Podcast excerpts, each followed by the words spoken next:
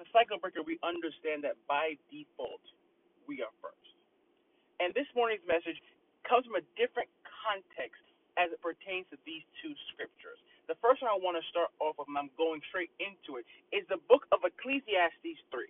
And I want to read from the Message version because it gives a little bit of a more down-to-earth emphasis on this text. Because the title of it says, there's a right time for everything. There's a right time for everything. And it begins by saying, there's a opportune time to do things. A right time for everything on the earth. A right time to plant and another to reap. A right time to destroy and another to construct. A right time to To, to make love and a never to abstain, a right time to embrace and a never to part, a right time to search and a never to count your losses. Here's my favorite one here, a right time to hold on and never to let go. But it says, but in the end, does it really make a difference what anyone does? I've had a good look at what God has given us to do. God made everything in itself and in its time. But what does this have to do with valleys? Because the message today is simple. The last part of the cycle is growing through valleys. And a valley is anything that makes you afraid. Valleys are the gap between where you are and where you want to be. That middle section that we never want to face is called the valley. But why I'm talking about the right time for everything, or as what other um, translations talk about, uh, the right season.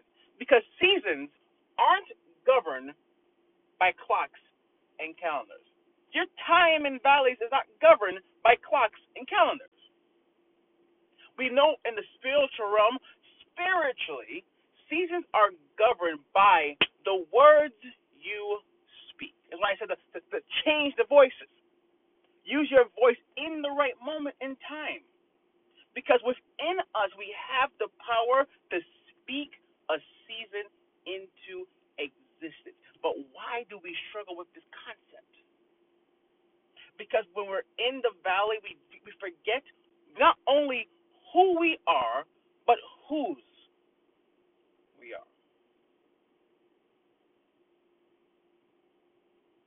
So, of course, we're talking about valleys, and the, and the one scripture that we all know far too well that speaks about valleys is, of course, the twenty-third Psalm.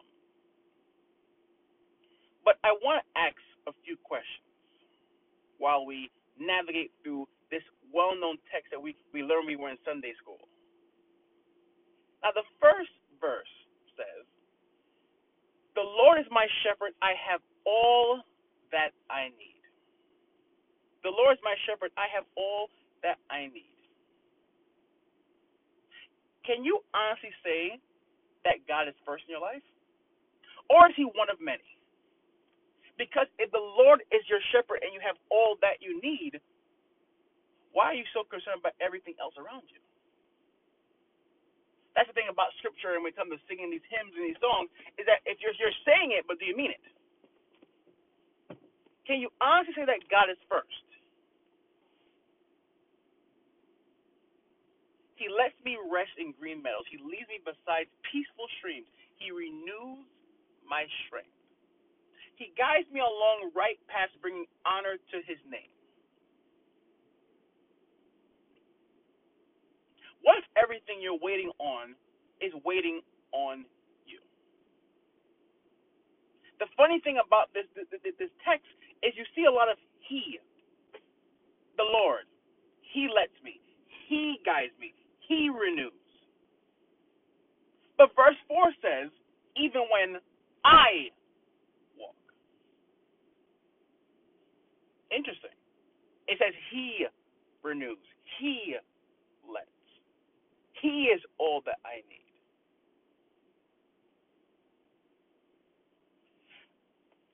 Do we go from being led to doing the leading ourselves? Because in the beginning of it, it talks about all the things that God does and what God can do, but then it says in the, the fourth verse that even though I walk through the darkest valley, even though I go through these issues, even though th- th- these things happen, it says thou art with me. But the one thing we have to accept when it comes to breaking cycles is that the real maturity, the real growth in life is being able to say the dark valleys in my life is what I chose. We always want to blame the devil. So the devil put me here. The devil tricked me. But no, in all honesty, the cycles that we're in are cycles that we chose to put ourselves in. And what makes it worse is outside of that. Outside of that, you have people in your circle, people outside your circle, who want to see you in these cycles. And the bad thing about it, people want your favor without the fight. They want your anointing about this, but they don't want to go through those valleys. They want the ending part of the valley. They don't want your personal value, the valley. They want you to go through it, though. So what are we learning today? You will never have external fulfillment if you are internally empty. This whole world we live in, you'll never have external fulfillment if you are internally empty. empty. That goes to the fact when people who are rich and have all the money in the world end up committing suicide because they have everything ex- ex- ex- excessively outside, externally, but internally they have nothing. Don't do anything in your life that you haven't prayed about. That's the most important thing. Because simply put, if you want to change your life, you don't change your life by changing your life. You change the cycles in your life by first changing your mind. I got to say that again. If you want to change your life, you don't change your life by changing your life. You change the cycle by changing your mind. That's how people end up, that's what I said about seasons. It's not governed by time. It's given by the voice that you have in you to speak life. It says death and life are in the power of the tongue. And when you're in these valleys of life, you're supposed to grow through it by understanding and accepting that, yeah, maybe this was me. Maybe I put myself in this. But the great thing about this is that the Bible says that no weapon formed against you will prosper. That doesn't mean, I always say, the weapons are going to form. God never said the weapons won't form, but they won't prosper. So in these valleys, when you see these weapons coming your way, understand that God didn't say you wouldn't have valleys.